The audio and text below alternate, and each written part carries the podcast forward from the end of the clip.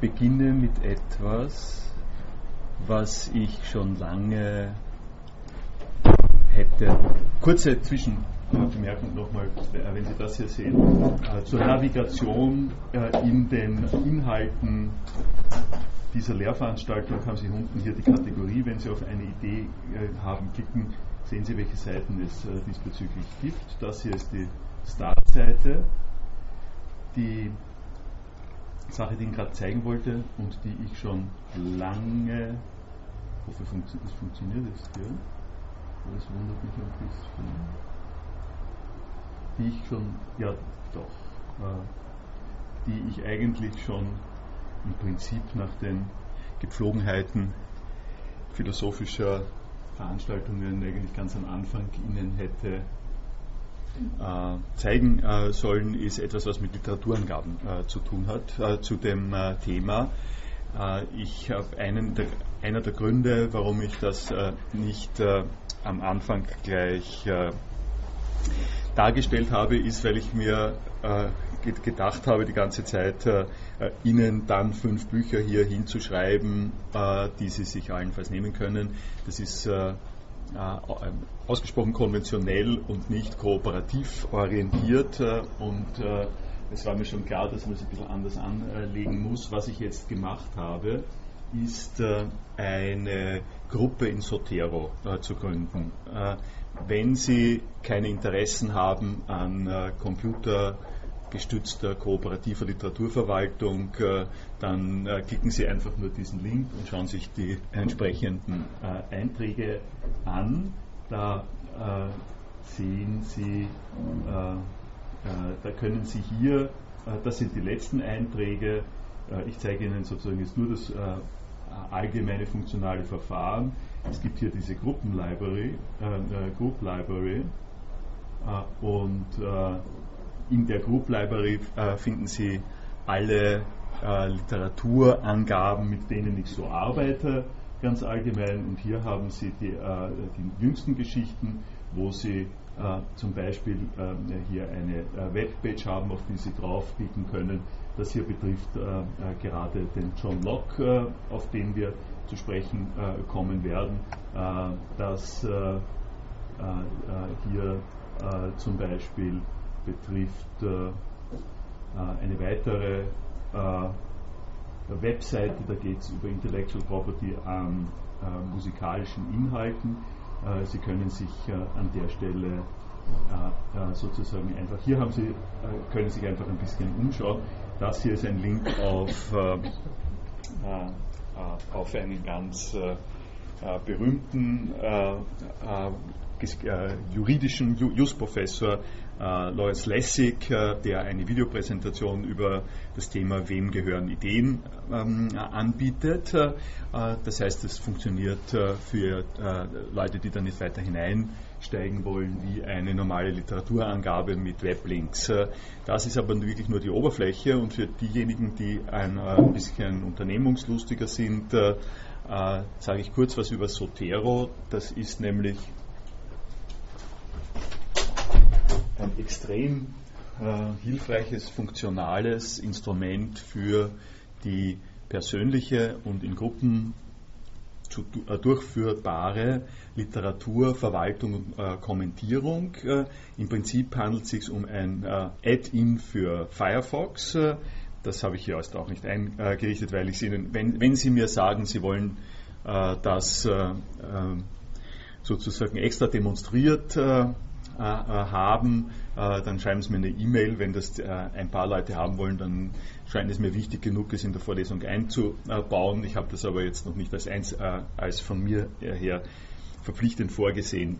dieses Add-on besteht darin, dass Sie in Ihrem eigenen Computer zu Hause eine Literaturverwaltung haben, die folgendermaßen funktioniert. Sie können Webpages und auch Dokumente von äh, Webpages äh, durch Klicken äh, in eine Datenbank äh, einbeziehen, äh, die an Ihrem Computer äh, verwaltet wird und die mit zusätzlichen ähm, äh, Notizen und Kennzeichnungen, Tags und so weiter auszustatten ist. Das heißt, äh, die Sie in Gruppen einteilen können, in Bibliotheken einteilen können, wo Sie Informationen reinstellen können.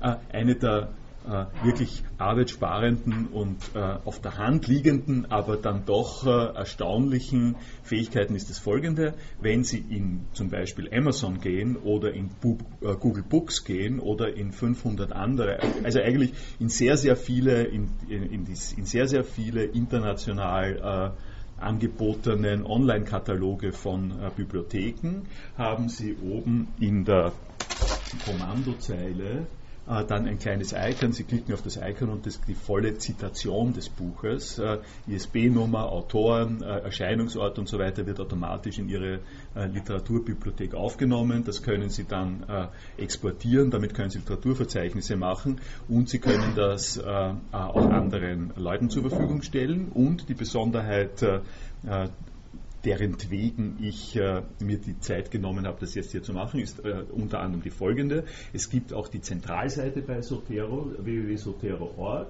Und in dieser, äh, in dieser Zentralseite können Sie sich anmelden und können dort bis zu 100 Megabyte äh, Bibliografiedaten gratis äh, hinterlegen und, allen, und auf allen Computern, mit denen Sie arbeiten, von dort aus synchronisieren. Über die 100 Megabyte äh, hinweg äh, zahlen Sie ein bisschen etwas, äh, aber äh, bis zu diesem äh, Punkt ist es frei und das ist Ihre, das ist sozusagen Ihre persönliche Datenerfassung, Literat, Literaturdatenerfassung und dann können Sie das machen, da bin ich jetzt dabei, was Sie hier haben. Sie können Gruppen gründen. Sie können in Ihrem Account, von Ihrem Account aus eine Gruppe gründen. Also die Gruppe heißt eine, Ideen, eine Idee haben und in dieser Gruppe können Sie die äh, äh, Einträge, die Sie in Ihrer äh, persönlichen Datenbank hab, äh, haben, für den Rest der Welt zur Verfügung äh, stellen mit unterschiedlichen Kooperationsbedingungen und äh, Sie können jetzt, das ist das, was für Sie interessant ist, Sie können sozusagen jetzt auch in diese Gruppe sich anmelden, das ist so eingestellt und können Literatur, die Sie haben, in diese Gruppe mit beitragen.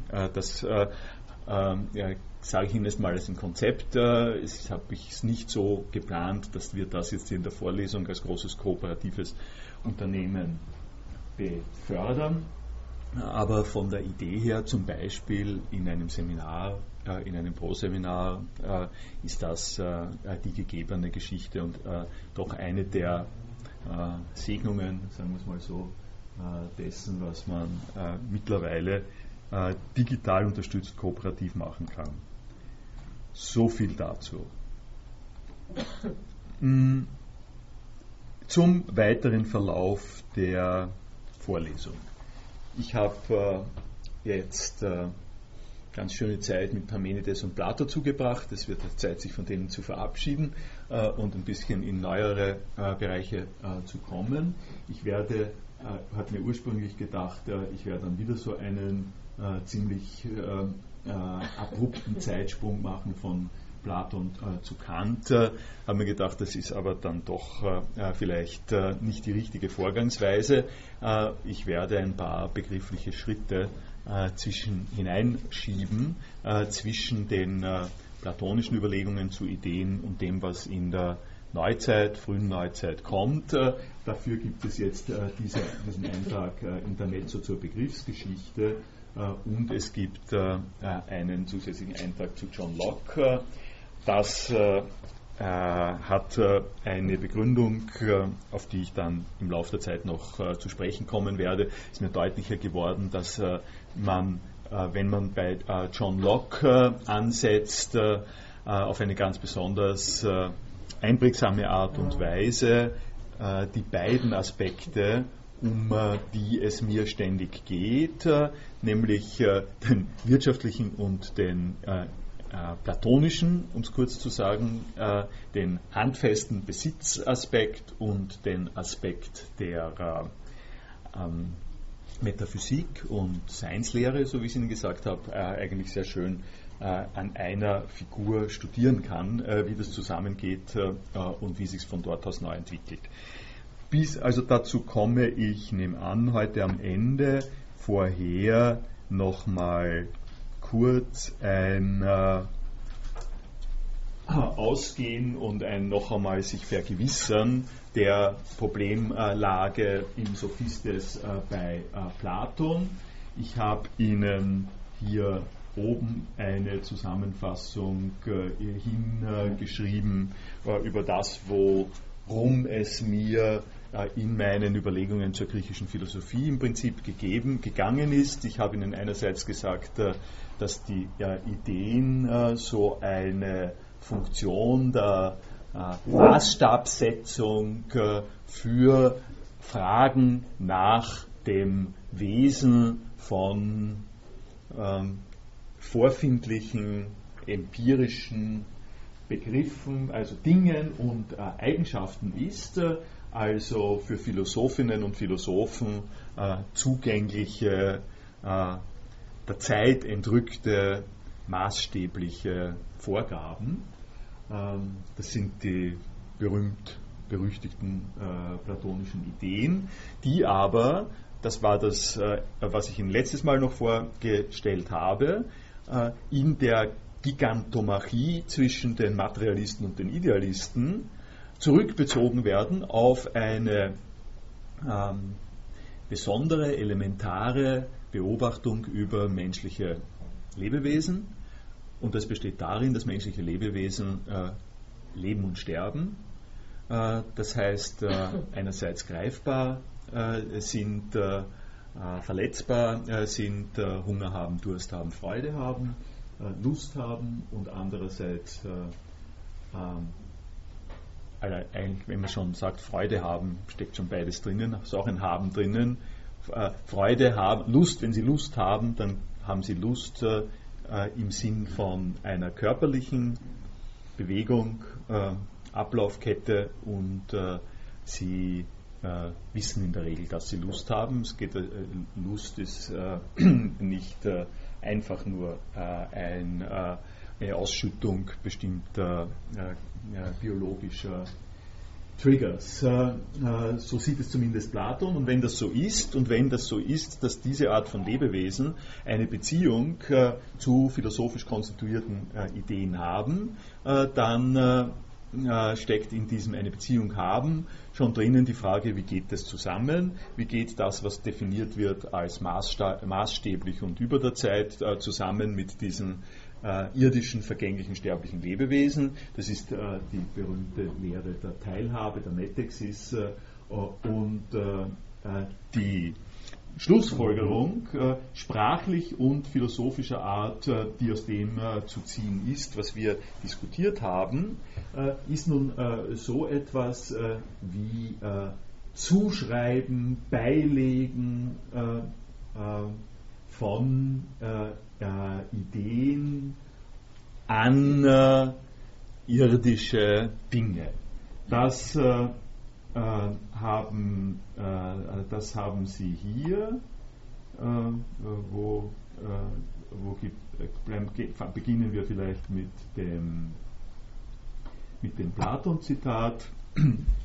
Wir sagen doch von einem Menschen gar vielerlei, indem wir ihn danach benennen, wenn wir ihm Farbe beilegen oder Gestalt und Größe, auch Fehler und äh, Tugenden, äh, äh, in, welchen, in welchen und hunderttausend anderen Fällen wir denn nicht nur sagen, dass er ein Mensch ist, sondern auch, dass er gut ist und unzähliges andere und ebenso verhält es sich mit allen anderen Dingen. Das ist äh, zunächst einmal, äh, glaube ich, sehr leicht äh, verständlich. Wir sagen nicht nur, der Mensch ist, sondern äh, Menschen haben auch äh, eine große Anzahl von äh, verschiedenen Fähigkeiten. Äh, die Hintergrundgeschichte dieser eher unproblematischen Aussage habe ich Ihnen die letzten beiden Stunden erzählt. Ich glaube, wenn Sie die im Blick haben, dann können Sie mehr sehen, was sich da eigentlich für äh, wichtige, wesentliche philosophische Weichenstellungen verbergen hinter einer äh, solchen Aussage von Platon.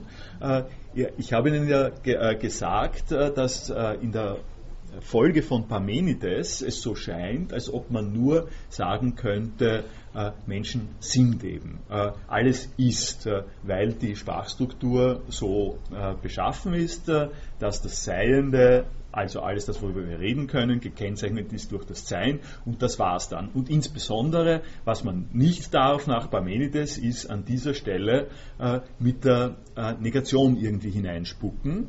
Äh, das werde ich jetzt nicht hier äh, weiter äh, verfolgen. Es gibt sozusagen nur Sein oder Nichtsein und das Nichtsein ist nicht sagbar und man fällt quasi in den dunklen Abgrund, wenn man das versucht. Deswegen befindet man sich in der großen ausgedehnten Welt des Seins und das ist es dann schon.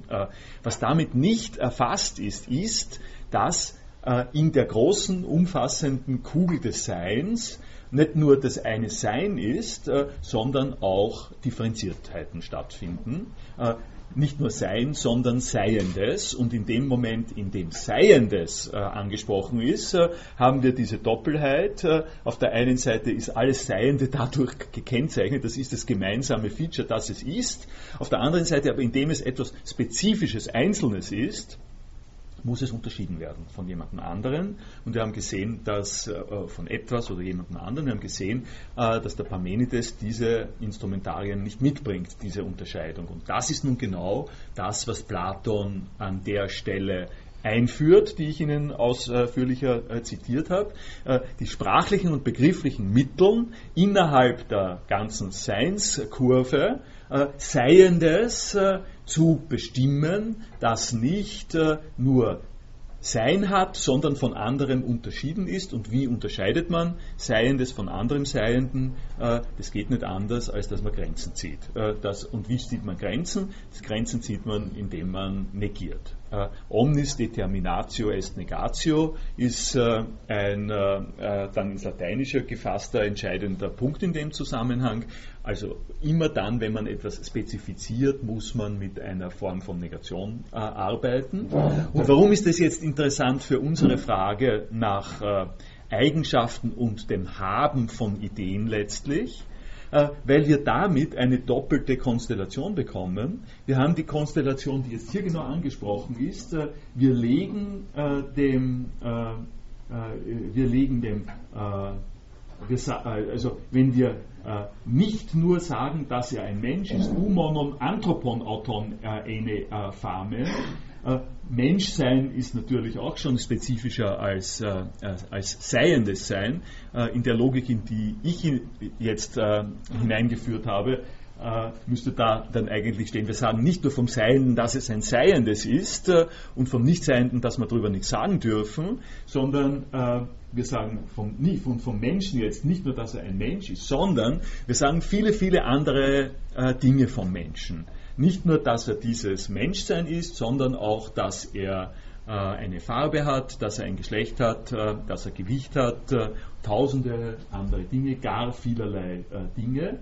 Farbe, Gestalt, Größe, Fehler, Tugenden. Äh, und das sind nun äh, Aktionen, äh, die sprachlich nachbilden die besondere Situation, in der etwas, wovon wir sprechen und was gegeben ist durch eine Form von Usia, von Sein, eine spezielle Art von Sein, das, sind, das, ist die Wesensbestimmung. Der Mensch ist ein Mensch. Da muss man natürlich, kann man länger darüber reden. Was ist jetzt äh, damit gemeint, dass der Mensch ein Mensch ist? Äh, das ersparen Sie mir äh, bitte im Moment, äh, weil worum es mir geht, ist jetzt nicht äh, äh, nachzufragen, was ist das Wesen des Menschen, sondern darauf hinzuweisen, dass wir in dieser Konstruktion jetzt zusätzlich die Möglichkeit haben zu sagen, und der Mensch, was immer er ist, hat außerdem verschiedene Eigenschaften. Äh, also dieser, dieser Mensch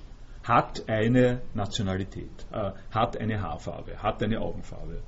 Äh, dass wir solche Bestimmungen innerhalb des Seienden, Qualitäten, aussagen können von etwas, was wir als Hauptgegenstand, als Hauptwort, als Bezugspunkt unserer Rede voraussetzen und ansetzen, ist äh, die sprachliche und ontologische Vorgabe dafür, dass wir sagen, äh, äh, ich habe wieder drei Kilo zugenommen, äh, um so, äh, sowas zu sagen. Also die Logik äh, von äh, so etwas, von, von dieser Form von Haben, von der wir hier reden, und ontologisch und, und sprachphilosophisch sozusagen, geht zurück auf diese Aktionen, die Platon hier skizziert. Und das eine, was ich Ihnen sozusagen an der Stelle sprachlich noch vor Augen führen wollte,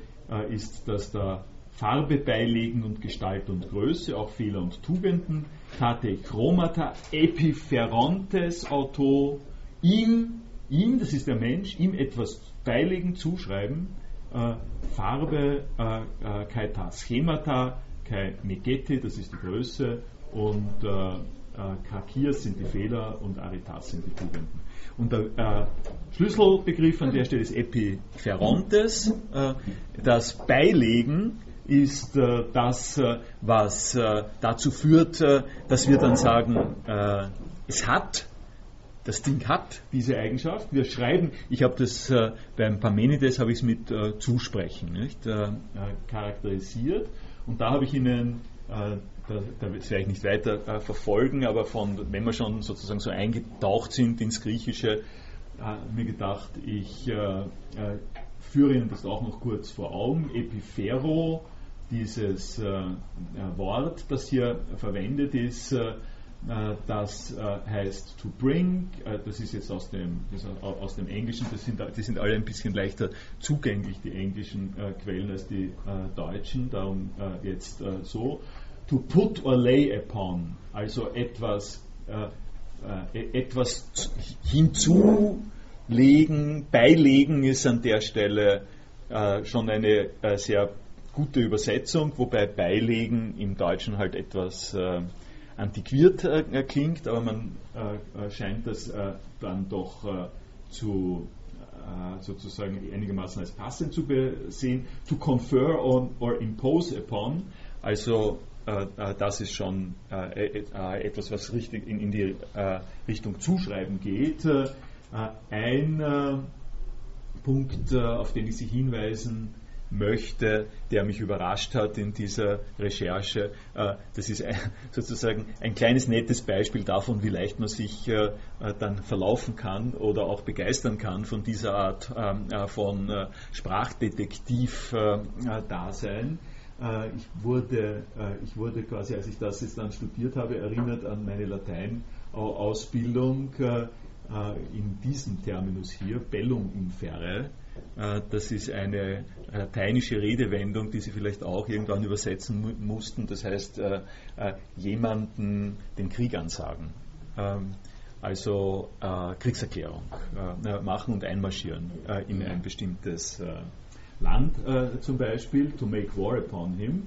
Äh, also Epipherein Tini Polemon äh, ist die griechische äh, Version, das ist im Lateinischen offensichtlich parallel äh, gelaufen.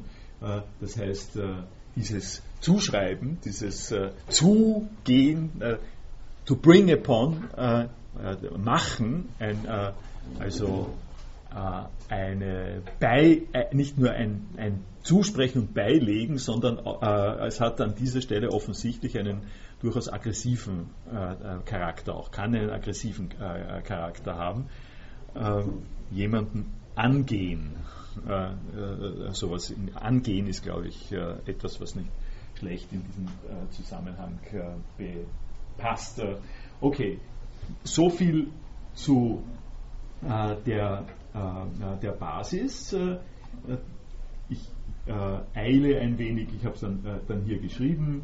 In einem Ding ist also nicht nur die Idee des Seins verwirklicht, dass ihm etwas zugeschrieben werden kann, es ist auch nicht die einzige und unverwechselte Prägung, die nicht modifiziert werden kann. Wir schreiben diverse Eigenschaften zu, wir legen Dingen Beschaffenheiten bei, wir sprechen ihnen Eigenschaften zu, sie haben Formen. Äh, und diese Formen sind äh, die äh, Ideen. Ich hoffe, dass ich Ihnen an der Stelle jetzt ich glaube, es geht auch so. Ja. Naja, für die, für die Auf. Ja, also ähm, ich sehe es jetzt ein kleines Problem oder so, also, oder verstehe es nicht so ganz richtig, aber ähm, also wenn wir den Dingen sozusagen zuschreiben, dann sind halt die Dinge irgendein Objekt und wir sind halt sozusagen ein Subjekt, das eine Zuschreibung auf dieses Ding macht. Und dann sehe ich die Folge, dass das Ding dann deswegen die Formen hat, dann wird das plötzlich, weil ich als Subjekt dem Ding, also diesem Objekt was zugeschrieben hat, ist es plötzlich selber ein Subjekt, das diese Formen inne hat. Und, also ja. Sie treffen äh, in ein zentrales Problem. Äh, ich bin Ihnen sehr dankbar für äh, die Frage, weil das äh, auch in die Richtung äh, geht, äh, die ich weiter verfolgen möchte. was ich im Moment als Strategie gefahren habe, ist das folgende. Ich habe Ihnen was über griechische Sprachausdrücke gesagt äh, und ich habe Ihnen was äh, über äh, metaphysische Zusammenhänge gesagt, wie, wie die Welt äh, beschaffen ist, wie sie ausschaut und so weiter. Und dann habe ich Ihnen äh, etwas darüber gesagt, wie diese Sprachausdrücke das in etwa zu äh, fassen versuchen. Was ich Ihnen nicht äh, gesagt habe, ist das, was Sie ansprechen, was nur äh, quasi notgedrungen mit dabei war, indem ich es geredet habe, aber äh, noch nicht von mir angesprochen worden ist, äh, dass es nicht so ist, äh, dass äh, es ihr irgendwo draußen so etwas gibt wie Sprache, so wie Vogeln, und die Vogeln setzen sich auf den Baum. und dann sitzen sie halt am Baum. Ja? Der Anschein, dass es so sein könnte, gibt es die Sprache und die Sprache äh, setzt sich irgendwo auf, äh, äh, auf die Dinge drauf und, oder formt die Dinge und so. Das ist es nicht, sondern die Sprache wird von uns gesprochen. Äh, wir sind diejenigen, die diese Sätze verwenden. Die Sätze, die bilden sich nicht selber. Ja? Äh, die kann man, äh, also man kann natürlich mit solchen Dingen spielen wie machen wir eine computergenerierte oder eine zufallsgenerierte Puzzle-Situation oder sozusagen algorithmisch erzeugte Produktion von Satzzeichen äh, sind es dann Sätze und wie, unter welchen Umständen bedeuten die was, aber das lassen wir auch. Äh, wir gehen einmal davon aus, dass Sätze nicht äh, alleine in der Welt vorkommen, sondern dass wir diejenigen sind, die Sätze ver, äh, verwenden und dann, wenn ich das extra äh, sozusagen betrachte, dann äh, komme ich genau auf die Fragen, die Sie stellen. was ist jetzt die Rolle der Menschen, die Sätze dazu verwenden, um sich auf Dinge zu beziehen. Äh, und da kommt äh, als eine der ersten Bemerkungen äh, ebenfalls das, was Sie sagen, nämlich es gibt dann Objekte, zumindest wenn ich das so sehe, in einem doppelten Sinn, nämlich Objekte als etwas, wovon wir reden, wovon die, bisher habe ich einfach gesagt, Sätze beziehen sich auf Dinge wir beziehen uns, sagen wir, dann auch auf Dinge. Dann sind das äh, Dinge der Welt. In dem Sinn kann man Objekt verstehen. Auf der anderen Seite kann man aber diese Objekte auch verstehen als das, wovon, äh, äh, was, äh, äh, was in der Sprache der Gegenstand ist, von dem wir reden, das, äh, in, das Hauptwort meines Satzes und das Hauptwort meines Satzes, wenn das jetzt stimmt, was ich gesagt habe, das Hauptwort meines Satzes, äh, das bezieht sich nicht auf den Gegenstand äh, nur deswegen, weil es ein Hauptwort ist, sondern es bezieht sich deswegen, weil ich das Hauptwort verwende in einem bestimmten Zusammenhang mit einem bestimmten Zweck. Und dann stellt sich die Frage, äh, dann stellt sich die Frage, die ich gerade angesprochen habe, ähm, äh, auf eine viel raffiniertere Art und Weise, nämlich nicht einfach, wie, äh, wie gibt es, wie habe ich es hier geschrieben? Hier, hier ist das Wir, nicht? Wir schreiben im Eigenschaften zu. Wir legen Dingen Beschaffenhaften bei. Wir sprechen in Eigenschaften zu. Dann muss man auch, da, dann muss man sozusagen auch die Frage stellen, wie funktioniert das dass äh, auf der einen Seite Dinge Beschaffenheiten haben und andererseits wir mit Sätzen so etwas äh, aussagen können. Äh, und äh, als hätte ich sozusagen geplant, äh, habe ich hier die beiden Fragen äh, auch schon ausformuliert. Es geben sich nämlich, wenn wir diese Formen hier voraussetzen, also terminologisch gesagt, wenn wir metaphysisch, ontologisch eine Vorstellung haben, dass die Welt so ausschaut, dann ergeben sich mit, äh, und das ist schon bei Platon angelegt, zwei unterschiedliche Fragen. Einerseits, wie verhalten sich die Ideen zueinander? ich habe Ihnen das letzte Mal gesagt, das könnte man sagen, das Sein und die einzelnen Seienden. Der Mensch und die Farbe und die Größe und die Nationalität äh, das sind, wenn ich nicht, nichts darüber rede, wie ich darüber rede, sind das äh, Charakteristika in der Welt. Wie verhalten sich diese Charakteristika in der Welt zueinander? Wie verhält sich die Tatsache, dass jemand ein Mensch ist äh, oder dass etwas ein Mensch ist, zur Tatsache, dass etwas ein Tier ist zum Beispiel? Das ist eine ganz interessante Geschichte. Ich habe pointiert und gezielt gesagt, da gibt es bestimmte Lebewesen, die haben bestimmte Eigenschaften, argumentieren zu können und die nennen wir Menschen. Das heißt, es gibt eine Form Lebewesen, es gibt eine Form Mensch. Äh, wie, wie verhalten sich die zueinander? Das ist die eine Frage. Und die andere Frage ist jetzt eben, wie verhalten wir uns zu den Ideen? Das, die Frage kann man sich nicht ersparen äh, im Laufe der Zeit. Ich habe es mir bisher erspart. Äh, und äh, äh das ist die Frage, das ist sozusagen die Frage, wie haben wir sie? Und das ist eine Frage der Kenntnistheorie.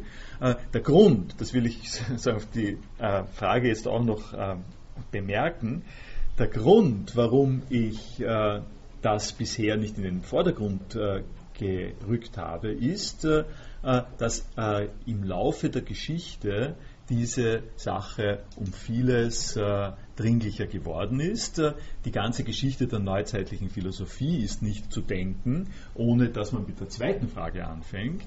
Aber es ist ebenso wichtig zu sehen, dass der Platon nicht äh, einfach mit der zweiten Frage angefangen hat, sondern mit der ersten Frage, obwohl, und da ist jetzt die ganze Schönheit äh, dieses Zusammenhangs, obwohl auch der Platon zu der zweiten Frage, nämlich wie verhalten wir uns zu diesen Ideen, etwas zu sagen hat. Das ist der weitere Teil dieser Seite. Da will ich Ihnen äh, äh ein bisschen was dann darüber sagen, was der Platon dazu gesagt hat, äh, äh, dass wir ein Problem haben des Zugangs zu diesen Ideen. Und diese Antwort von Platon ist deswegen wichtig zur Kenntnis zu nehmen äh, und auch an die richtige Stelle zu setzen, weil diese, an, weil diese platonische Antwort äh, einfach nicht die moderne Antwort ist. Und äh, weil, wenn man sieht, was für ein Unterschied zwischen dem ist, wie der Platon die Zusammenhänge sieht und wie sie dann äh, in der Neuzeit gesehen äh, werden, äh, wenn man das sieht, dann hat man eine ziemlich hilfreiche äh, zusätzliche Information darüber, wie der Ideenbegriff äh, funktioniert. Das ist das, was ich in dem Intermezzo zur Begriffsgeschichte vorhabe, Ihnen äh, zu zeigen. Das war jetzt eine lange Antwort. Äh, wollen Sie dazu noch was äh, äh, sagen? Okay, dann, dann steige ich aus dieser Antwort gleich mit rein. Mit, in die, da habe ich was falsch, ich noch korrigieren, sehe ich gerade. Da zeigt sich etwas, was ich nicht zeigen soll. Aber das letzte Mal habe ich Ihnen schon gesagt, dass äh, ähm, wenn Sie von der platonischen Ideenlehre äh, hören, äh, was eine sehr standardisierte, philosophiegeschichtlich, philosophietypologische Redeweise ist, äh, vergessen Sie nicht, dass Sie hier gehört haben, äh, dass es die Ideen in dieser terminologischen Ausprägung beim Platon so nicht gibt, äh, dass er, wie man an dem Zitat sehen kann, das ich Ihnen da gebracht habe, äh, ziemlich mehrfältig und nicht präzisierend festgelegt, die Ausdrücke Genos, Eidos und Idea für dieselbe Themenstellung verwendet, von der wir hier reden, aber das will ich jetzt hier mal über springen. Und ja? Also, also sozusagen die drei Ausdrücke, die lesen es auf äh, Griechisch vor, aber was sind nochmal die drei Ausdrücke? Nochmal, äh, äh, ich habe Ihnen, äh, das habe ich das letzte Mal schon äh, gelesen, darum habe, äh, habe ich es nicht äh, nochmal gesagt. Sie können es hier, ich habe es Ihnen hier angefärbelt immer. Sie haben, da wir nun zugestanden haben, dass auch die Begriffe sich gegeneinander auf gleiche Weise mischen verhalten. Die Begriffe sind Tagene. Äh, ich habe äh, hab Ihnen äh, das hier, schauen Sie, wenn Sie sich nochmal anschauen, Tagene sind die Begriffe. Hier gibt es das Trennen nach Gattungen, dass, diese, dass man weder denselben Begriff, da haben Sie nochmal Begriff, und diese Gattungen sind hier äh, wiederum die Genei und der Begriff ist das Eidos und worauf ich äh, das letzte Mal schon hingewiesen habe, Entschuldigung für die Kurzfassung hier, dass Sie hier haben, wer also dieses gehörig zu tun versteht, der wird einen Begriff durch viele einzelne voneinander gesonderte genau bemerken. Und hier haben Sie Begriff als die Übersetzung von Idea. Das ist also das ist ja Genos, das ist Eidos, das ist Idea. Genos kommt aus der Gene Genealogie, kommt aus dem äh, auch biologischen äh, Entstehungszusammenhang. Äh, Eidos äh, kommt äh, aus dem äh, Sehen als Gestalt und Idea kommt aus, ebenfalls aus demselben Wortstamm äh, ist aber das Ansehen, äh, nicht so sehr die Gestalt, sondern das Ansehen wird man es übersetzen. Warum ich das da äh, hier speziell äh, gemacht habe, äh, hinter, dem Schleiermacherschen, äh, hinter der Schleiermacherschen Übersetzung Begriff stehen drei griechische Worte. Ich wollte Sie an der Stelle darauf aufmerksam machen, dass Sie mit griechischen Übersetzungen vorsichtig sein müssen.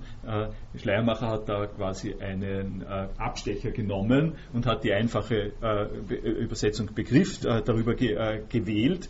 Ich bin Ihnen aber, ich danke Ihnen dafür, dass mir die Frage nochmal Gelegenheit gibt, äh, auf etwas hinzuweisen, was auch noch einmal mit der ersten Frage zu tun hat. Äh, wenn äh, Sie jetzt konfrontiert sind mit einem Wort wie Begriff, äh, dann werden Sie sich vermutlich zunächst einmal äh, nicht viel wohler fühlen äh, als bei dem äh, Wort Idee äh, in der philosophischen äh, Verwendung, nämlich es gibt sehr viele Verwendungen von Idee und Begriff. Ich könnte jetzt mit Begriff dasselbe spielen, äh, was ich am Anfang der Vorlesung mit einer Idee haben gespielt habe. und das ist deswegen von philosophisch großer Wichtigkeit, weil sie in unseren gegenwärtigen philosophisch geprägten Verwenden, Verwendungszusammenhang vom Begriff. Äh, diese Doppelheit von äh, es, äh, es, handelt sich äh, um, eine, äh, um das Feature einer Sache und andererseits es handelt sich um eine, ein, eine Bezeichnung einer menschlichen Kapazität. Diese, diese Doppeldeutigkeit finden Sie beim äh, Begriff finden Sie auch äh, drinnen. Also wenn man, wenn man sagt, ich habe ich hab keinen, ich hab kein, das ist zugegebenermaßen ein bisschen künstlich, aber man kann wahrscheinlich bessere Beispiele finden. Ich habe ich hab keinen Begriff von, Bas von Basketball oder von Baseball. wenn man sagt, ich habe kein, ich, ich hab keinen Begriff davon, äh, ich habe keinen Begriff äh, äh, von, der, von dem, was gemeint ist, wenn der Thomas Mann von Hamburg spricht oder so, dann, dann will man auf der einen Seite sagen, oder wenn man sagt, der Wahrheitsbegriff, sagen wir es nochmal so, das ist vielleicht besser, vergessen Sie die, die anderen Sachen, der Wahrheitsbegriff oder der Freiheitsbegriff oder der Begriff der österreichischen Nation, das bezieht sich nicht darauf in der gewöhnlichen Verwendung, was Sie sich dabei denken, sondern es bezieht sich darauf, wie das Ding definiert ist, was das ist. Das hat noch diese Wesensimplikation. Ein wahrer Freund, eine wahre Freundin äh, damit ist gemeint, äh, äh, was zum Begriff der Freundin dazugehört. was ist die Ausstattung? Das hat, was, was ist die Ausstattung dessen, und zwar die ontologische Ausstattung dessen, was gehört zu einem Begriff des Hauses dazu. Zum Begriff des Hauses gehört dazu, dass da Dach ist, dass äh, äh, Wände sind, dass Türen sind. Äh, das gehört zum Begriff des Hauses dazu und das hat nichts mit dem zu tun, dass Sie besondere psychische Fähigkeiten haben. Äh, wenn jemand sagt, äh, äh, wenn jemand Ihnen eine, sagen wir mal, eine, eine Loggia, eine Pergola baut, äh, hat äh, vier Stützen und drüber rankt er ein wenig Efeu und sagt, das ist mein Haus, dann sagen Sie, Sie haben das ist kein Haus. Äh, warum ist es kein Haus? Weil es äh, in einer Weise dem Begriff des Hauses nicht entspricht. Äh, sowas, nennen wir nicht, sowas nennen wir nicht Haus, äh, ist schon eine andere äh, Schiene wiederum. Äh, das gehört nicht zu dem, was unter Haus verstanden wird. Das ist der Begriff, das, der Begriff des Hauses. Zweitens aber äh, haben wir den äh, weiteren Gebrauch, der mit Begriff und Gebrauch und, und, und Begreifen zu tun hat, äh, der wird das nie verstehen, der begreift das nicht, äh, der hat einen anderen Begriff als ich. In dem Zusammenhang äh, gibt es den subjektiv-individuellen Gebrauch. Das ist etwas, was wir sehen werden als ein Hauptproblem ab der neuzeitlichen Wende. Und das ist etwas, was mit dem Idea-Terminus äh, passiert. Darum sind wir an der Stelle sozusagen genau richtig platziert. Wir sind dabei zuzuschauen, wie mit dem äh, platonischen Idea-Begriff, der zunächst einmal beim Platon in der Weise ontologisch eingeführt wird, äh, unter dem Vorzeichen der Frage, wie steht denn nun diese Gestalthaftigkeit zu den äh, Menschen, die diese Gestalthaftigkeit äh, äh, kennen, wahrnehmen, die in einem Verhältnis zu dieser Gestalthaftigkeit stehen. Wie steht das dazu? An dieser Stelle beginnt der äh, nicht der, äh, an dieser Stelle ist es so, der platonische, die platonische Sicht der Sache ist, es gibt die Idee und es gibt äh, die äh, Metech, äh, die Metexis, die Teilhabe äh, an, der, an der Idee durch einzelne Dinge. das ist zunächst mal gedacht durchaus auch ontologisch, in dem Sinn, dass man sagt, es gibt das Schöne und dann gibt es einzelne schöne Dinge. Und die einzelnen schönen Dinge sind äh, teilhabend an der Schönheit. Äh, das hat äh, sozusagen eine schöne ähm, Welt, äh, Weltordnungsvorstellung ist das sozusagen. die einzelnen Dinge, so wie ähm, sozusagen, wie man an einer Gruppe teilnehmen kann, Teil einer Gruppe ist, die Gruppe ist das Ganze und wir alle sind Teile der Gruppe. So ähnlich gibt es das Wahre, das, äh, die, die, Tapferkeit, die Schönheit äh, und die einzelnen Dinge partizipieren, wie man sagt, daran. Und nun, äh, das ist der Punkt, an dem es wirklich zusammengeht. Ich habe äh, in einigen Kreisen geredet, äh, aber nach diesen Kreisen, nach, der, nach diesen Umkreisen kann ich jetzt äh, den Punkt angeben, der wirklich der Schlüsselpunkt dieser Situation ist, die Sie selber jetzt angesprochen haben, und das ist der folgende wenn Menschen Dinge sind, lebende Lebewesen und so weiter, äh, also äh, vernünftige Lebewesen, redende Lebewesen, äh, dann stellt sich auch für Menschen die Frage, wie nehmen die teil? Äh, wie nehmen die teil an äh, den Ideen? Eine Antwort davon ist, dass sie an der, an der Idee, bleiben wir bei der Schönheit, teilnehmen, indem sie zum Beispiel schön sind. Äh, oder nicht teilnehmen, indem sie nicht schön sind. Das heißt, Menschen äh, in der ontologischen Betrachtung äh, sind schön, wie auch ein Abendrot schön ist oder wie eine Muschel schön ist. so sind auch Menschen schön. Und jetzt der entscheidende und wesentliche Punkt, an dem die ganze Philosophie mehr oder weniger aufgebaut ist, die nehmen auch noch anders teil, diese Menschen. Die nehmen nicht nur damit teil, dass sie eine schöne Nase haben, äh, sondern die nehmen auch teil, indem sie die Idee äh, irgendwie vor sich haben, kennen, weiß nicht wie. Äh, das, dieses weiß nicht wie sage ich jetzt bewusst. Wie gibt es das? Äh, das ist, der, das ist eine der absolut zentralsten äh, philosophischen Fragen der zweieinhalbtausend Jahre. Äh, wie ist es möglich, dass Menschen nicht nur durch schöne Nasen, schöne Augen oder sonst was Schönes an der Idee teilnehmen, sondern umgekehrt, das muss man ja umgekehrt, man muss es ja sehen, wie kommt man überhaupt auf diese Idee, dass es das Schöne gibt, an dem man teilnehmen kann. wie wie ist es möglich, dass die auf eine Art und Weise an dieser Idee teilnehmen, äh, die, die nicht äh, angeboren äh, oder naturgegeben in einer Weise ist, sondern die über Sprache vermittelt ist, die in die Linie geht, die in die Richtung schiebt, wo wir, wo wir letztes Mal gesagt haben, Philosophinnen können einen Zugang zum Schönen haben dieser Zugang zum Schönen, äh, die Schaulustigen äh, haben den nicht so sehr, aber die Philosophen haben den Zugang zum Schönen. Wie ist denn dieser Zugang möglich? Weil die schöne Nase ist nicht der Zugang zum Schönen. Die schöne Nase ist äh, die Teilhabe an etwas Schönen. Da muss ich aber zuerst einmal eine Idee vom Schönen haben.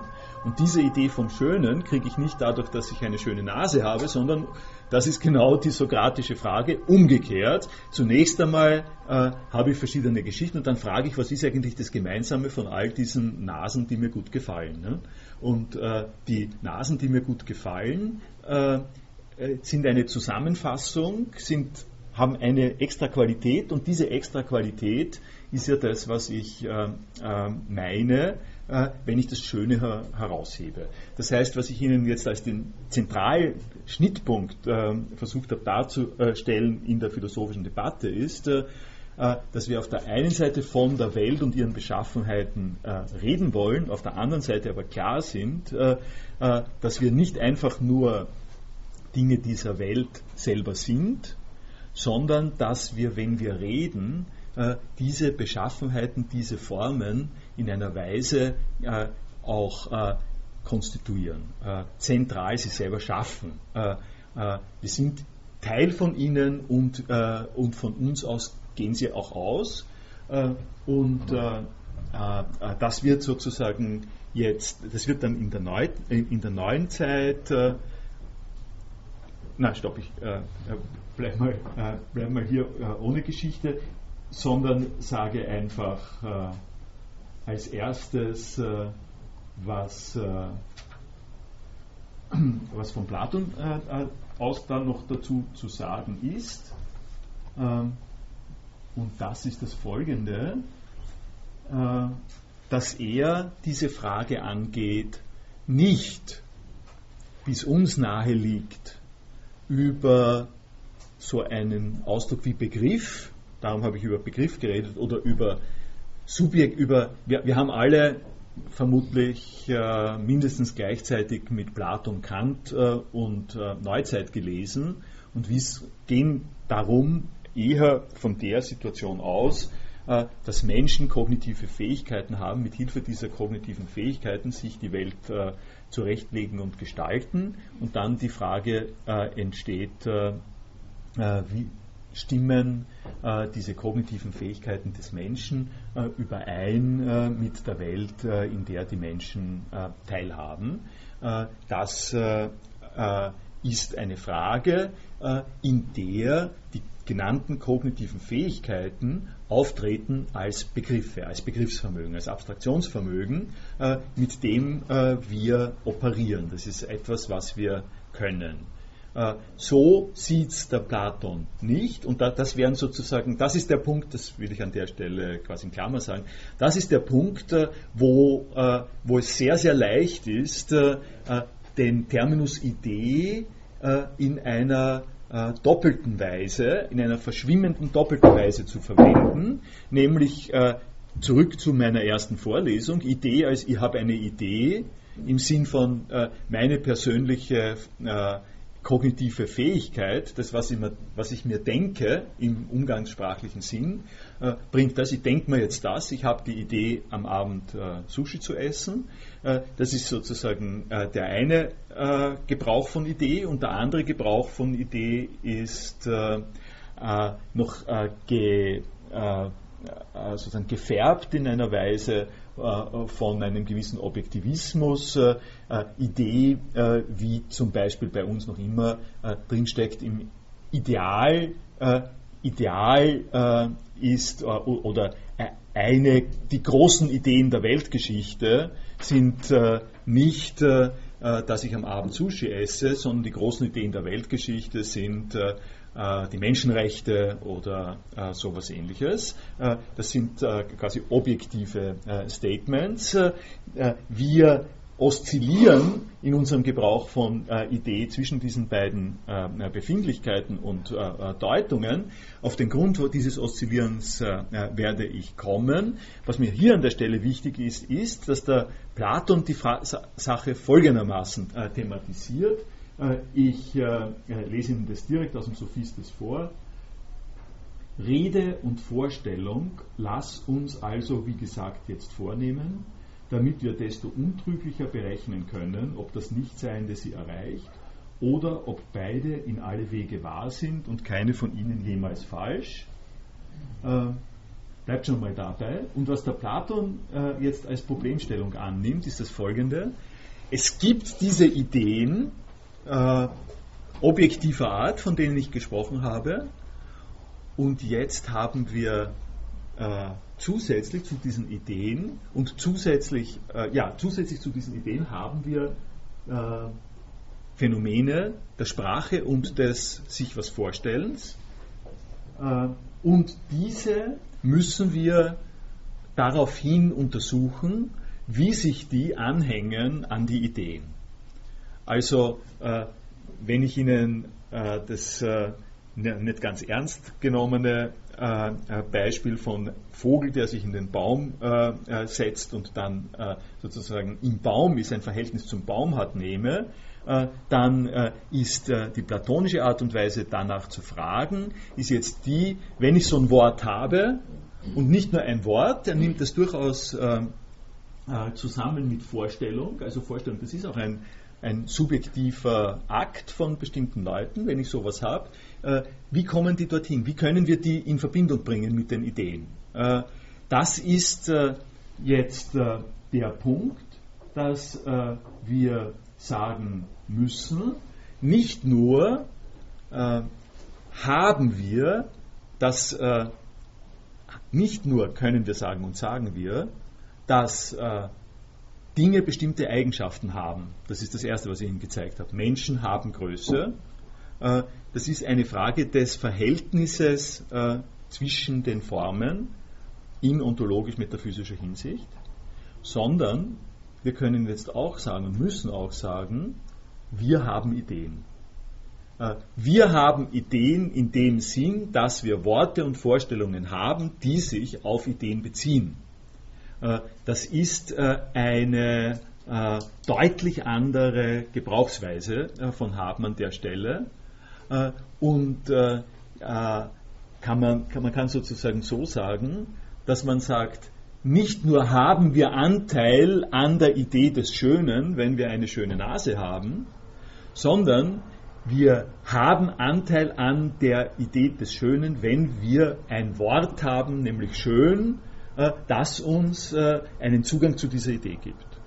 Wir haben die Idee des Schönen, äh, heißt dann nicht, äh, wir nehmen teil im Sinn eines äh, Partizipationszusammenhangs, sondern wir besitzen Worte und Vorstellungen, mit deren Hilfe wir uns auf diese Idee beziehen.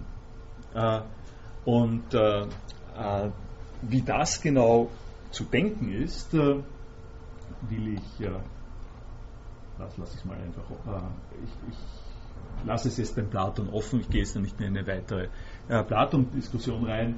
Ich weise Sie nur darauf hin, äh, dass ich beende mit äh, diesen Zitaten, die ich jetzt äh, vergangenes Mal, vorvergangenes Mal schon gesagt habe, weil sie mir so schön gefallen, äh, dass, also so sehr gefallen, äh, dass nämlich äh, bei der Untersuchung der Frage, wie sich unsere Worte auf diese Ideen äh, beziehen können. Der Logos, die Gestaltung äh, der Sprache in Sätze beim Platon selber findet. Äh, wir können eben nicht in diese Dimension reingehen, dass wir das reingehen, indem wir das aufklären, indem wir sagen Löwe, Hirsch, Pferd, weil wir damit keine Rede bilden. Und wenn wir eine Rede bilden, mit dieser Rede dann äh, uns auf äh, etwas beziehen können, äh, was äh, dann auch äh, Ideen sein können, äh, dann geschieht das nur unter Voraussetzung von Aussagesätzen. Das steht hier drinnen und das ist das Letzte, was ich dazu sage. Das Ende der Parmenides-Kritik von Platon besteht darin, dass er sagt, äh, und das Negative im Sinne von das eine vom anderen unterscheiden können, ist eingebaut in unseren äh, Wahrnehmungsweisen und Redeweisen von der Welt. Wir können nicht äh, nur und dürfen nicht nur die Welt sozusagen im großen Ganzen global akzeptieren. Wir müssen in unserer äh, Betrachtungsweise der Welt äh, mit Negation operieren. Das brauchen wir, sonst hätten wir keine Unterschiedenheit in der Welt.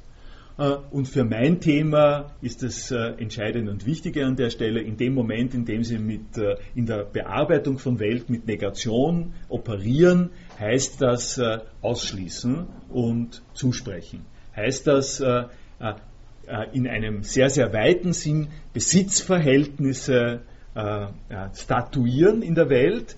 Diese Besitzverhältnisse sprechen sich in der logisch elementaren Weise, wie wir darüber reden, sprechen sie sich dadurch aus, dass wir beilegen. Beilegen und absprechen. Äh, ich besitze in dem Sinn eine gewisse Hautfarbe oder Nationalität. Äh, besitzen heißt, äh, ich kann sie für mich reklamieren in der Aussage so und so und jemand anderer kann sie mir streitig machen indem, äh, wenn ich sage, ich bin eine Frau, jemand mich seit einmal anschaut, sagt, mm, mm, mm, na, du bist keine Frau. Äh, und ich, äh, das Beispiel ist nicht ganz frivol. Nicht? Äh, Sie wissen, äh, äh, dass das mittlerweile auch in Zweifel gezogen werden kann. Was ist das Kriterium dafür? Dass ich beanspruche, was, was mache ich, wenn ich sage, ich bin eine Frau? Ich beanspruche, eine Unterscheidung, äh, die basiert auf einer äh, Wesensidee unter Anführungszeichen, also auf einer Qualität, ich will es nicht philosophisch äh, überbelasten, auf einer Qualität, von der genannt, von der angenommen wird, das ist eine Qualität, die in der Welt vorkommt. Das gehört irgendwie, denkt man sich zu den Basisqualitäten. Also wenn es ein Eidos gibt, äh, nach Platon, äh, dann gibt es einen Mann- und Frau-Eidos, äh, äh, wenn man schon so denken will. Und ich, wenn ich sage, ich bin eine Frau, beanspruche Partizipation, Teilnahme, Haben von einem besonderen Bezug zu diesem, zu diesem Eidos. und wenn Sie mir widersprechen, dann wollen Sie mir den nicht geben. Sie, wollen mir diesen Anteil absprechen. Ja? Das ist unfair, äh, aber äh, man, äh, äh, Sie sagen mir vielleicht, Sie können nicht alles haben. Ja? das ist aber genau der Punkt, um den es mir an der Stelle geht. Mehr will ich das jetzt nicht belasten. Wollen Sie dazu?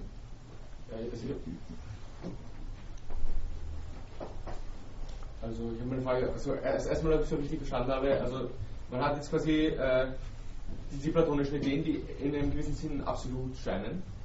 Und, und äh, die eigenen Ideen, die man hat, sind der Zugang, der Weg da, darauf. Also wird eigentlich auch schon ähm, implizit vorausgesetzt, dass diese, die, diese oberen platonischen Ideen ähm, auch sich schon unterscheiden. Ja. Damit man äh, ja. auf, verschiedene Wege gehen kann. Also gibt's, gibt's, äh, ähm, setzt man eine, eine grundsätzliche Unterscheidung voraus, dass man sagen kann, äh, Mann unterscheidet sich von Frau und es gibt, es gibt das, dieses Bild mhm. von einer Frau ein Bild von einem Mann.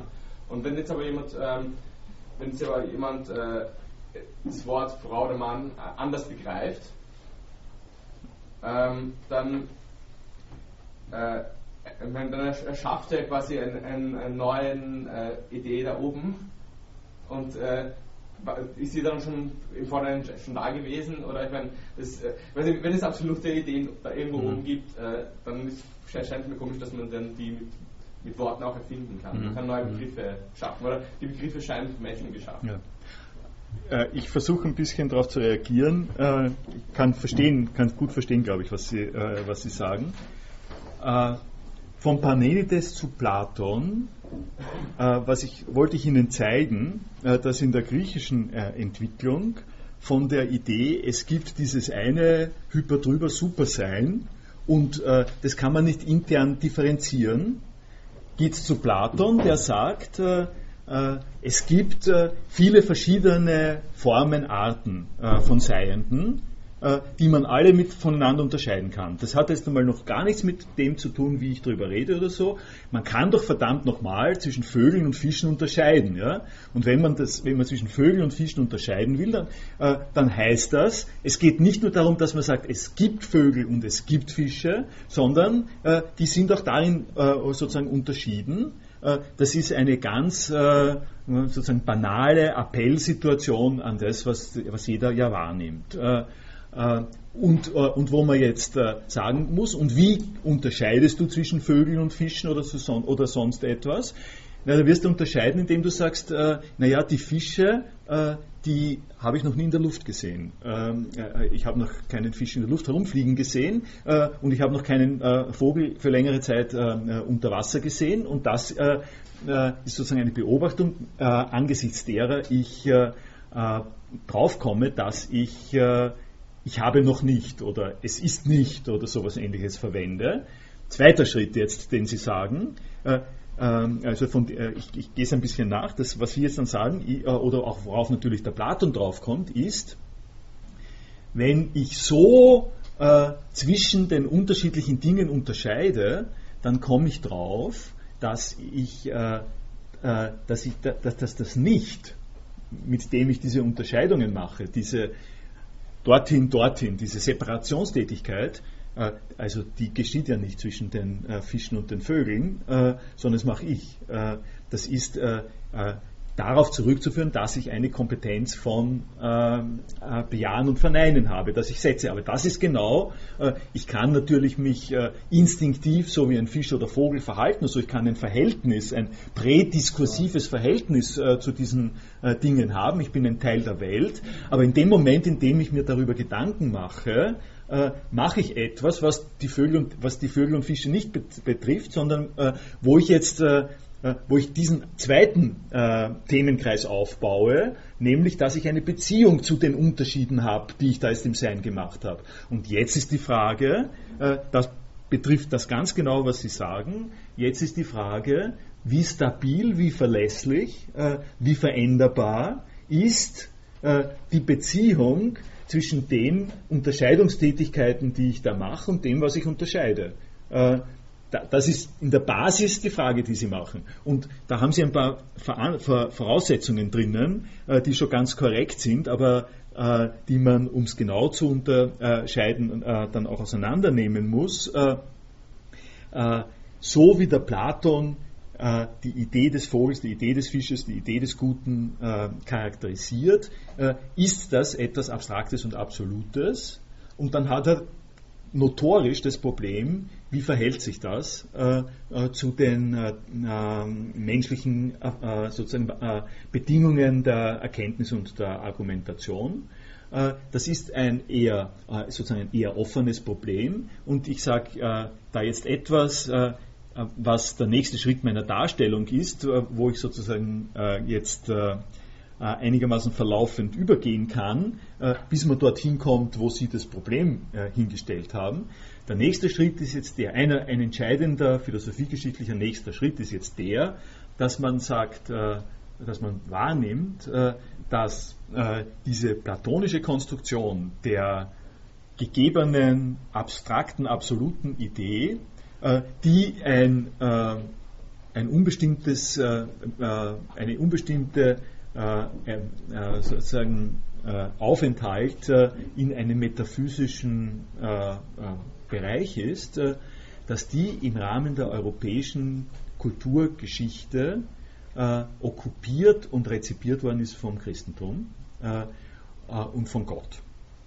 Das ist jetzt äh, der nächste Schritt. Das ist noch nicht bis dort, wo Sie hin sind, aber um dorthin zu kommen, wo Sie sind, muss man als nächstes sehen, äh, dass die griechischen Kirchenväter, äh, die jetzt gekommen sind mit einer jüdischen Nomadenreligion, äh, wo überhaupt keine Rede war von, äh, von dieser Art äh, von Konstruktion, die ich Ihnen äh, äh, spreche. Dafür aber sehr viel die Rede davon war, äh, dass die Geschicke eines nomadischen Volkes gesteuert werden von einer überirdischen Macht, äh, äh, die sie in die Welt ge gesetzt hat äh, und die eifersüchtig darauf achtet, dass dem Volk nichts passiert.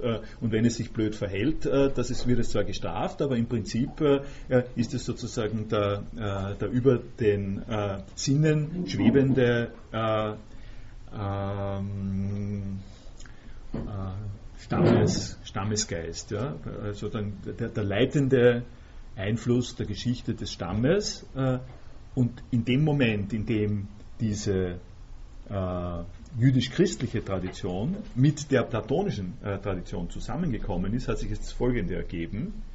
Äh, die klugen Leute haben gedacht, äh, also dieser super Stammesfürst, der uns geschaffen hat, der hat uns geschaffen nach, äh, nach einer gewissen Ordnung, nach einer Struktur.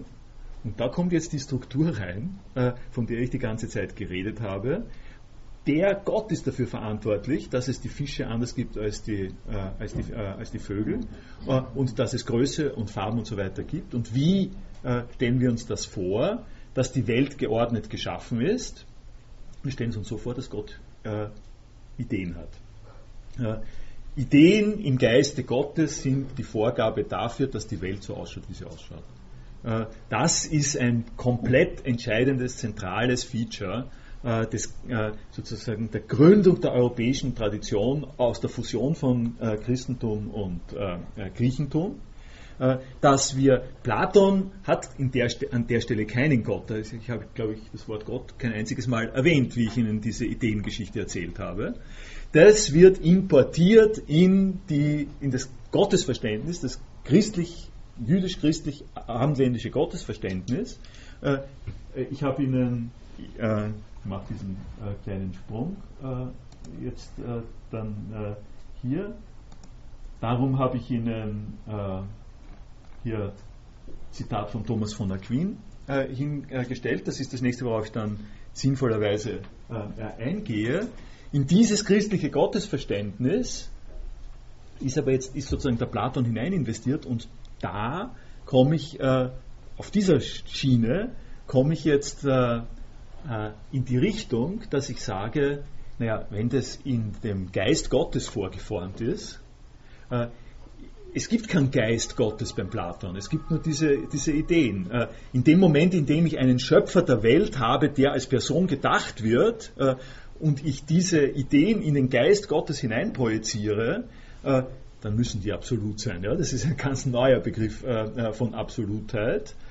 Und dann erscheinen die Menschen als, das ist vom Feature her so ähnlich wie Platon, aber dann erscheinen sie als verpflichtet, und zwar aus religiösen und prinzipiellen Gründen verpflichtet, sich nach diesen absoluten Ideen zu halten, weil schließlich und endlich hat es ja Gott vorgegeben. Und dann ist die Frage, jetzt bin ich sozusagen bei Ihrem letzten Ding, dann stellt sich natürlich, äh, wir sind nicht mehr im Mittelalter, äh, irgendwann die Frage, naja, und wenn die Menschen sich denken, das ist ja ein bisschen anders, äh, äh, was passiert dann? Äh, wir wissen, dass im Geist Gottes äh, vorgesehen ist, dass es Mann und Frau gibt und dass nur Mann und Frau miteinander sich paaren können. Das ist alles ganz klar. Wenn jetzt jemand auf die Idee kommt, dass der Geist Gottes da vielleicht nicht die richtige Garantie dafür ist, dass man so etwas behauptet, stellt sich die Frage, wie argumentiert man das? Wie steht das in dem Zusammenhang? Wir müssen nur gar nicht sagen. Sie schauen skeptisch. Ja, weil, finde ich auch, weil, weil, ähm, okay, also, das, mir gefällt es sehr gut, dass man sagt, okay, ähm, die, diese, diese die Fische mit Vögeln, Mann und Frau, äh, es gibt quasi, es gibt diese besonderen ähm, absoluten hohen Ideen, die jetzt dem, dem, als die Ideen Gott zugeschrieben werden. Aber eben die anderen Ideen, die kann man ja noch immer haben. Also man kann zumindest, man kann ja quasi die, die Gott-Idee verfehlen. Man kann ja etwas anderes unter Fisch verstehen als Gott. Und dann, dann gelangt man auch irgendwo anders hin. Und das heißt, die, also Gott denkt die und die Sachen und wo sind die anderen Sachen, die, die man Absolut. selber erreicht. Also die einfache, äh, ein einfaches Beispiel ist natürlich, äh, wenn man äh, Gott gewollt denkt, äh, dann denkt man heterosexuell. Ja? Wenn jetzt Leute auf äh, die Idee kommen, äh, dass sie aber Frauen, also dass Frauen Frauen lieben oder Männer Männer lieben, dann ist es ganz klar, dass sie nicht in der Ordnung der Dinge denken und dass sich die Frage ergibt, wie ist das möglich? Wie wem gehören diese Ideen dann? Das, sind die Ideen des Teufels? ja, das äh, ich bin da jetzt nicht begriffsgeschichtlich unterwegs, ich weiß auch zu wenig äh, und karikiere es ein bisschen, aber das ist genau der Typus von Schwierigkeit, der sich ergibt. Und wir wissen natürlich, äh, und das ist allerdings der Punkt, den ich sagen will, dass diese Form von Feature, wie man das Ganze anlegt, dass man sagt, es gibt determinierte Features des Seins und was der Mensch zu tun hat, ist an denen teilzunehmen, das ist eine Form, die Sache zu betrachten, die natürlich äh, ziemlich vor der Aufklärung liegt, äh, sozusagen ziemlich äh, vor dem äh, Bereich einer Autonomie des menschlichen Verstandes und der Aufklärung. Äh, und die die Frage äh, und die genau die Frage hervorruft, was passiert mit dem menschlichen Erkenntnisvermögen, äh, wenn es nicht äh, äh, harmonisiert ist, wenn es nicht synchronisiert ist mit dieser Weltordnung. Und die viel von der Entstehung und Entwicklung der neuzeitlichen Philosophie, das kann man wohl sagen, nicht, besteht darin, dass diese Synchronisierung der Weltordnung zwischen den Ideen Gottes und der, der, des Kosmos und der rezeptiven Fähigkeit des menschlichen Verstandes, dass diese Synchronisierung zunehmend problematischer äh, geworden ist. Äh, ich sage es Ihnen in kurzen Vorgriff auf äh, das, was, dann, was ich nach dem Thomas von Aquin äh, sagen möchte, nämlich schon John Locke. Das kann ich jetzt an der Stelle gut unterbringen. Äh, der John Locke beginnt das Essay Concerning Human Understanding damit, dass er sagt, Menschen haben Ideen äh, Ideen sind Objekte des menschlichen Geistes. Und das Wichtigste, was man sagen muss und wogegen man sich wehren muss, ist diese komische Idee, dass Ideen dem menschlichen Geist angeboren sind. Äh, dass Ideen dem menschlichen Geist angeboren sind, ist ein Konstrukt, um deutlich zu machen, diese Synchronisationsfunktion. Äh, äh, man hat sich natürlich im Mittelalter dann auch gefragt, äh, alles das, was wir jetzt hier besprechen, nämlich wie kann das rüberkommen? Wenn Gott diese äh, besonderen äh, Ideen hat, äh, wie werden die dem menschlichen äh, Geiste äh, äh, sozusagen übermittelt? Die Antwort ist eine in, im wesentlichen Sinne einmal sozusagen christlich-platonische Antwort. Aristoteles kommt an der Stelle auch mit rein. Aristoteles mindestens genauso wichtig, obwohl ich auf den jetzt nicht eingehe. Es gibt einen gemeinsamen Verstand. Es gibt einen Intellektus, das ist ein äh, äh, aristotelischer Begriff an der Stelle, eine Verstandesfähigkeit. Gott ist ein Verstandeswesen äh, und Menschen sind Verstandeswesen. Äh, und äh, weil Gott zwar der unendliche Verstand ist und der Mensch der endliche Verstand, gibt es an der Stelle deutliche Divergenzen, aber indem beides Verstandes, äh, äh, äh, Verstandesgetriggert ist, verstandesorganisiert ist, also der Logos an der Stelle hat äh, zum Beispiel, das ist jetzt auch nur eine Klammerbemerkung, damit Sie wissen, wie reichhaltig und äh, explosiv das äh, Ganze ist, Sie, Sie, wissen, dass Johannesevangelium äh, beginnt mit, äh, am Anfang war das Wort und das Wort war bei Gott. Äh, und das ist nun äh, hebräisch äh, natürlich gewesen. Und das hebräische Wort und die hebräische Vorstellung vom Wort äh, ähm, habe ich jetzt auch nicht ganz parat, aber ich kann Ihnen garantieren, es ist nicht die griechische Vorstellung von Logos. und indem das Hebräische aber ins Griechische übersetzt worden ist, und das müssen Sie sich ja ungefähr so vorstellen, äh, wie, wenn, äh, wie wenn Sie jetzt den Koran ins Französische übersetzen. Ja? Äh, also Sie müssen sich ja, das ist ja eine wirkliche äh, Analogie äh, diesbezüglich. Sie haben eine exotische Sprache, also Sie haben äh, Araber und, äh, und sozusagen äh, ja, Leute aus dem islamischen Bereich und diese Leute migrieren nach Europa und in Europa verwenden sie nun äh, zur Kommunikation ihrer religiösen Überzeugungen nicht mehr, mehr das Arabische, sondern das Französische, sagen wir mal, und äh, übersetzen arabische Koranbegriffe ins Französische äh, und in Frankreich beginnen die dann zu wirken. Äh, das ist die Situation, die stattgefunden hat in der Gräzisierung der jüdischen Religion im Römischen Reich und da, äh, da sehen Sie, äh, können sich sozusagen vorstellen, was für eine extreme Sprengkraft, also die, Christ, äh, die christliche Religion an der Stelle äh, erfasst hat und ausgewirkt hat. Die christliche Religion ist einfach eine Immigrantinnenreligion in einem äh, Kulturzusammenhang, der äh, komplett anders determiniert war. Das ist wahrscheinlich der Grund, warum die, die Christen so nervös sind im Moment polemische Bemerkung, äh, äh, weil, äh, weil sie Angst davor haben, dass dasselbe passiert, was sie selber getan haben, nämlich aus dem Osten eine entsprechende geistige Einstellung, die das ein bisschen blasierte und nicht mehr wirklich fokussierte römische Reich und aber auch westliche Reich äh, vor eine neue Form von Auseinandersetzung stellt. Äh, das war quasi jetzt nur der, der Einschub. Äh, worauf ich den Einschub sozusagen draufgesetzt habe, war die Bemerkung, dass das griechische Wort für, für Wort im das hebräische Wort für Wort in der griechischen Übersetzung zum Logos geworden ist und der Logos, den habe ich Ihnen demonstriert, was der Logos ist. Der Logos ist das, der Aussagesatz. Ja? Äh, zunächst einmal ist die Behauptung, was immer das, äh, das ist. Und an dieser Stelle äh, haben wir nun plötzlich den Sohn Gottes, das ist das Wort, das, am Anfang war das Wort und das Wort war, äh, war bei Gott. Wir haben den Sohn Gottes als den äh, äh, als dasselbe Wort wie das Prinzip der menschlichen Rede das verständlich macht, äh, wie die Welt ist.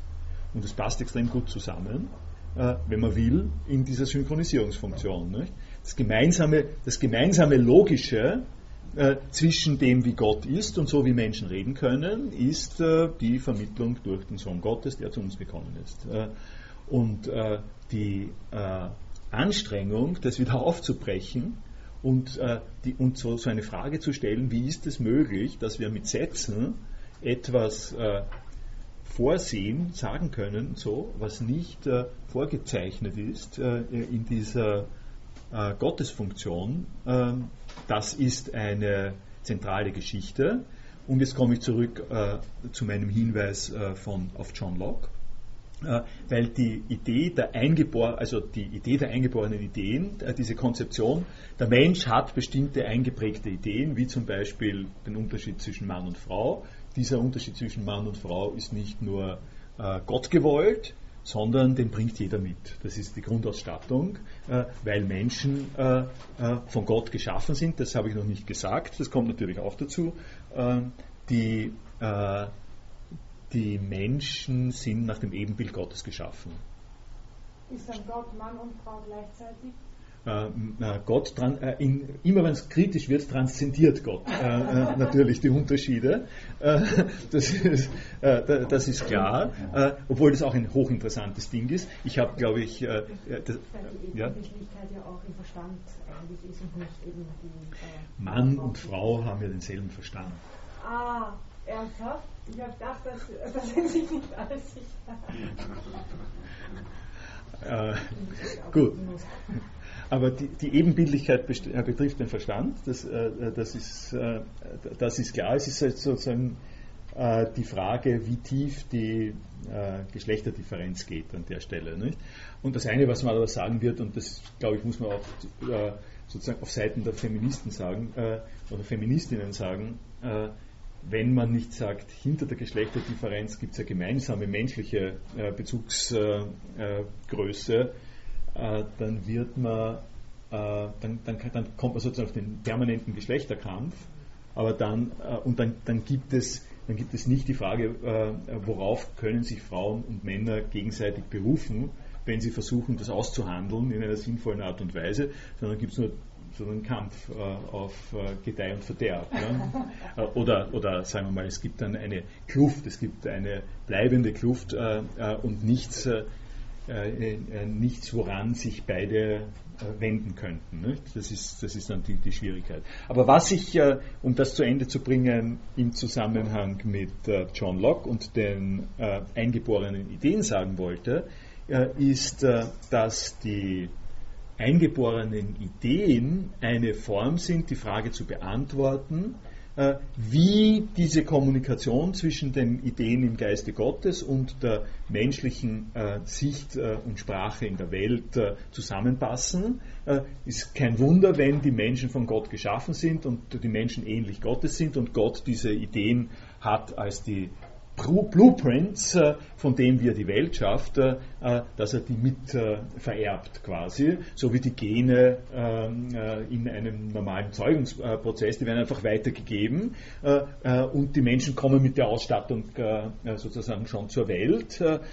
Das ist, das ist quasi der, ein ur ursprünglicher Besitz unter Anführungszeichen und darum eigentlich auch kein Besitz, weil das, das gehört zur Ausstattung, das gehört zur Grundausstattung. Äh, wenn du in einem Spiel, äh, wenn es in einem Spiel darum geht, bestimmte Punkte zu erreichen und sozusagen, wenn man jetzt mal Monopoly nimmt oder sowas, bestimmte zusätzliche Chips zu erreichen, dann geht das nur, wenn jemand eine Grundausstattung hat und diese Grundausstattung hat ja jeder, das unterscheidet einen nicht ähm, von dem anderen. Und an der Stelle sagt der John Locke, darum ist es jetzt wichtig, Nein. Äh, eingeborene Ideen und irgendetwas, was wir nehmen können als Argument dafür, dass wir auf jeden Fall zu dem eine Beziehung haben, was Gott gemeint hat, äh, das brauchen wir nicht, das wollen wir nicht. Wir müssen die Frage stellen, wie kommen Ideen in den menschlichen Geist. Äh, und da bin ich jetzt dann doch, äh, so glaube ich, dort, wo Sie insistieren wollen, ganz zu Recht, auf einen anderen Typus von Frage.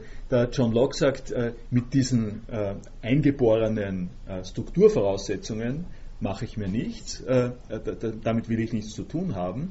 Ich frage mich, wie kommen die menschlichen Ideen in den Geist? Und ich beginne mit der Vorstellung, der menschliche Geist ist nicht von Gott äh, vorgeprägt, sondern ist ein weißes Blatt Papier. Äh, ein weißes Blatt Papier, wo zunächst einmal nichts draufsteht.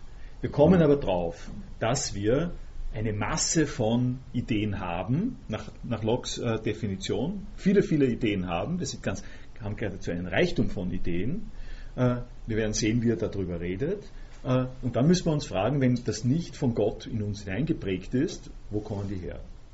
Äh, und das sind jetzt Ideen, äh, nachdem man äh, die Lifeline zu Gott abgeschnitten hat. Äh, die Ideen im Geiste Gottes spielen keine Rolle mehr. Ich komme aber noch immer drauf, dass ich jetzt natürlich äh, kognitive Konstrukte, was immer, wie mich das nennen will, dass ich Vorstellungen und so weiter habe. Äh, und äh, nachdem sie nicht von Gott kommen, muss es, muss es irgendwas, irgendjemanden geben, von dem ich es her habe. Und äh, Sie wissen jetzt, Sie merken, äh, worauf ich hinaus will. Dieses Herhaben äh, ist jetzt die Frage, äh, ich, wie kann ich darüber reden, dass ich eine Idee habe? Äh, unter den Bedingungen, äh, dass ich nicht mehr glaube, dass sie mir Gott mitgeteilt hat bei der Geburt.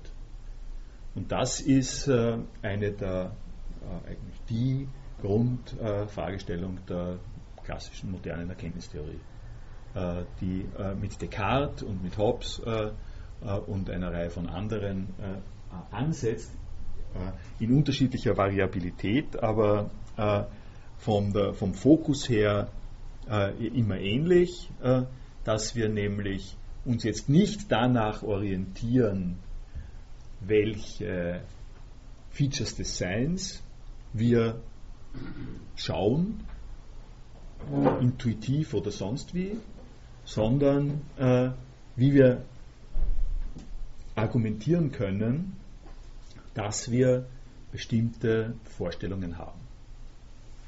Äh, und äh, das Thomas-Zitat, damit fange ich dann vielleicht das nächste Mal an, äh, das Thomas-Zitat ist ein schönes Zitat, äh, in dem man sieht, dass äh, in der christlichen Tradition, die ich äh, sozusagen ein bisschen grob äh, behandelt habe und äh, äh, zitiert habe, äh, wenn man es genau ansieht, äh, diese beiden Momente, das Moment der Idee-Objektivierung und das Moment der menschlichen Erkenntnistätigkeit zusammenpassen und noch zusammengehen in einer ausgeglichenen, sozusagen einer Homöostase, homöostatischen äh, Situation.